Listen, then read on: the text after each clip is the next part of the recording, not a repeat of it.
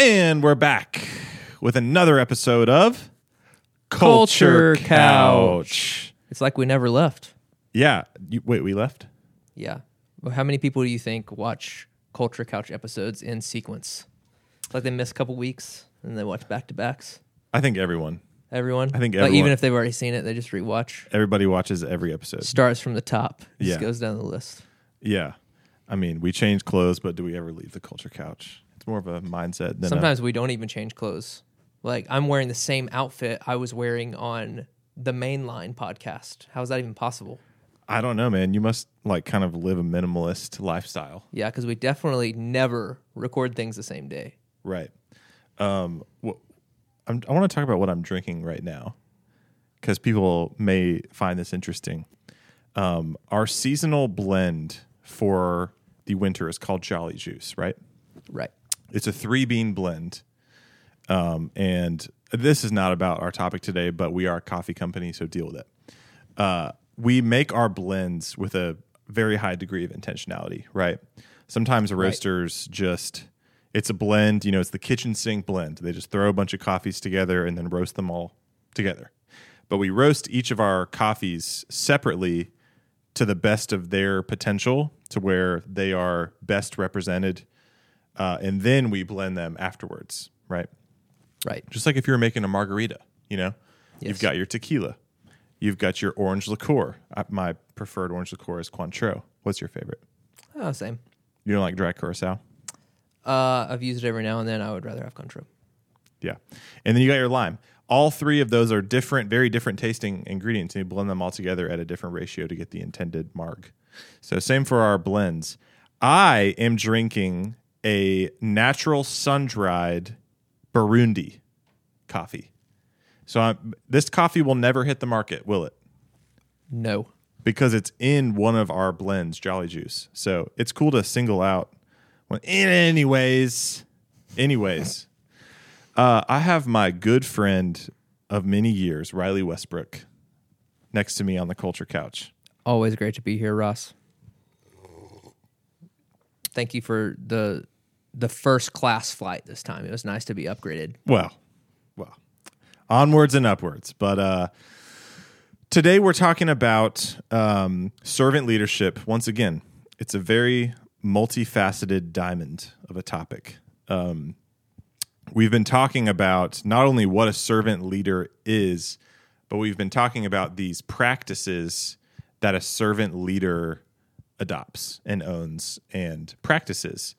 Um, we talked about being a cheerleader, you know, being a constant voice of encouragement and being this like stoic, uh, you know, just steady voice for your team. Uh, we also talked about checking your ego at the door, right? Um, our third practice of a servant leader is leading by example. Um, this, to be honest with you, this kind of like hits close to me, hits home close to me. It means a lot to me uh, because I, if you couldn't tell, can talk and conceptualize I could tell. about stuff all day. This morning, Ross was uh, asking me advice for something or something like that. And then he just said everything he was going to say and figured it out for himself. That is true. That is true. Talking is is a is a fine thing to do. You know, we all need to talk. But I there have been times where I've done a lot more talking and a lot less doing. And you on the other hand are someone you naturally lead by example. I've noticed this about you. You're able to talk, but you mostly just walk the walk. And um, that whether you realize it or not, that definitely legitimizes everything that you stand for by the way you live your life. And so um, that's why I wanted to fly you in for this episode. It just kind of worked out perfectly. It worked out. All the Um, planning and yeah, you know, we'll hit Ruth's Chris after this. You know, it'll be it'll be great. But uh, thank you, Ruth's Chris. Uh, but the the the first thing to say about leading by example is that talk is cheap. Got to walk the walk. Um, have you ever in your in your life in your career or just you know playing sports, whatever it is. Have you ever had a leader that was hypocritical? I can say yes, I have. Yeah, you know, without d- absolutely dragging their name through the mud. Uh, what was that like, and in what ways were they hypocritical, without giving too much away? I think mainly when you, and just to be clear, thank you for your kind words. This is something course. I uh, struggle to and have to constantly check myself to figure out ways to live this out. Uh, because of my experience in the past, when you have someone, let's just let's just take it super foundational. Uh, lots of coffee companies are run by people who own the business but maybe don't operate within the business. Sure. Maybe you're listening and that is your current experience. And you have someone who potentially has large expectations, yet you've never seen them do the thing or have they don't even know how to do the thing. Uh, but they have a um, an expectation for things to be a certain way. Um, or I even think about here. Here's one that's just like uh, super far back. Um, when oh, it was freshman year of high school, and in health slash PE class, I they like check your body fat percentage, and I was told by the morbidly obese teacher that I was overweight. Mm-hmm. And I'm sure it was just their job to tell me Sure, such sure, a thing. sure. However, and then you know, then you're told to go run some laps in PE, right. or I can think of times in in like tennis where like you know, tennis was not very valued in in Dawsonville. Yeah. So they would kind of just throw whatever teacher at it. Dare I say marginalized? Oh, for sure. And so you would have teachers who didn't know how to play tennis except for Sure. what they saw on YouTube. Sure, sure, sure. Yeah. And so, thus, not being led by example in that way meant literally not getting better at all, but also Yeah. not being motivated whatsoever towards what you were doing or having any, um, any, what's the word I'm looking for?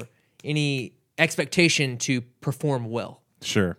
So you're speaking about a leader's competence, Yes. not only just their competence in the certain field that they're leading in, but also you're also talking about like their like something Ethan is really great at is whenever he's on bar, he's the first guy to take the trash out. He's the mm-hmm. first guy to do the dishes so that the people he's leading can grow in these more like skilled skill based roles like pouring latte art or whatever.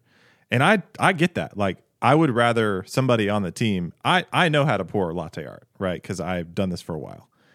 You know how to pour latte art. That's right. Um, and so I would rather somebody on the team get better at latte art while I mm-hmm. take the trash out. So, anyways, let me ask you this Do you think that a leader has to be the most competent person in the equation for them to effectively lead a team? I think yes, and I think no. Uh oh. I think You're saying it's not black and white? well, so yes, you might call that gray. There's some gray area here. Let's get into the gray, baby. So lots of businesses have multiple leaders around. Us being one of them. Yeah. So whenever you have a I would say so if if a business only had one leader, I would argue that they should be competent in everything going on. Yeah. Because if you don't have that person to look to and that person to be a final authority in some things, then it can get tough. Yeah. Unless they've instilled someone else, but then that person might go get another job or something like that. Like in the instance where say we're talking about a single owner cafe. Sure. So I I do think that person should be the most competent. I think they should put in the work to do that.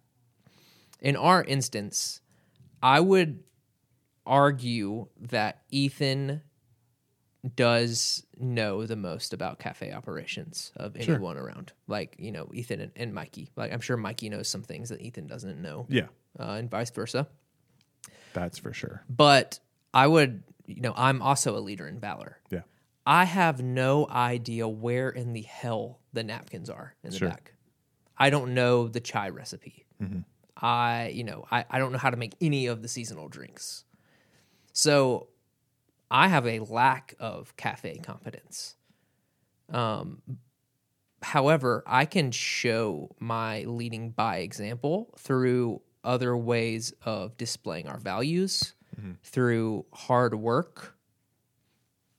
Yeah, and the fact that you are less competent in that area is going to change the way you lead those people, Yes. especially because they're not your direct reports. Yeah, exactly. I'm usually not walking into the cafe and yelling out commands Right. to take out the trash. So there's I this- would never do that. Yeah. E- even if you know, even if the the place is a mess and customers are banging down our doors or whatever, like you're not going to be the guy that's like, "All right, guys, huddle up. There's a lot that needs to change around here and I know how to do it." Like you're probably to best case scenario Ethan there, you're to pull him into the back and be like, "Dude, do you see everything that's going on right now?" And he's probably like, "Yeah." Or, you know, if Mikey's whatever the leader is, and really, th- this is a very hyper specific thing to our operation, but the principle is that there's a certain amount of like sweat equity you have to put in to to gain that influence and that respect. Like, of course, everybody at the cafe respects you, I mean, most of them have never seen me behind the bar right. at this point. but like, especially some of our newer employees, like they don't even. You may not even be like that credible in their eyes to like know the espresso recipe or like you know, so they're just not going to ask you, Like they don't know I can pour a slow Zeta, right? But you can. but I can. Like I really can. You do for the Instagram posts. Um, but yeah, I, I just think that's an interesting thing. I I have heard of in a in a book I read one time of a leader who was able to lead a team of coders, uh, a you know a computer Coder. coder, uh, a, a computer development team Yeah, software developers. software developers. That's what I was trying to talk about. Uh, and and he did not know he did not know how to code, but he maybe didn't need to because they were his role was more in the like coordination and vision department. So, anyways, I we, we talked a good bit about like competence as a leader.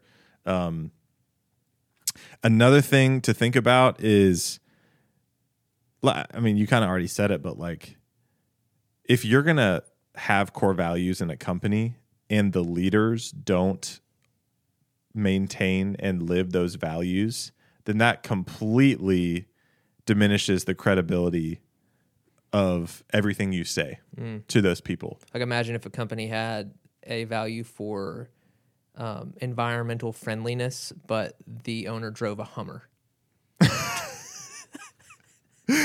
Wow. Yeah. Not the first thing I would think of. And not the EV Hummer, not the not new the one. EV. Not, not the H3. Like an H1. H1. Yeah. Right. It's kind of funny, but I totally get what you're saying. Um, like if you drove a Tesla, for example, then people might listen to you Yeah. about that value. For sure. Um, But th- man, these people that we're leading, they're not. They notice. They notice what we do, and for you, there, our listeners, our watchers, you know, if you if you are in any sort of uh, leadership position, or you know, we all have influence in some degree, right, to somebody, and so if if I can look at the people that I'm leading, and I ask them to do something that I have done as well, that I've paved the way and I, they've watched me do it, I feel a lot better about asking them to do it. Um, especially if it is something menial like taking out the trash or like cleaning the roastery. Um, I think about that a lot too, though, because in our jobs, sometimes it's not. Sometimes it's not the best thing to to deep clean the HQ here, right? Because we need to be doing the things in our job description. But yet, whenever we lead a team, it's proven over and over and over that uh, people that are led like to see their leaders in the ditches with them. Yeah. You know, like I think about a war general being the first one, you know, charging in battle. Yep. Like that that is like what ultimately breeds respect for a leader, you know. So we have to have this balance of like okay, to be a servant leader is not to just do everything for everyone. Is not just to do all the hardest crap all the time so that people see you. Mm-hmm. It's to know the right amount of doing that to where you still are doing like your other part of your job as a leader. But being in the trenches with your people taking the low road and supporting them as opposed to just like telling everybody to do everything all the time while you just sit in the office you know? Yeah.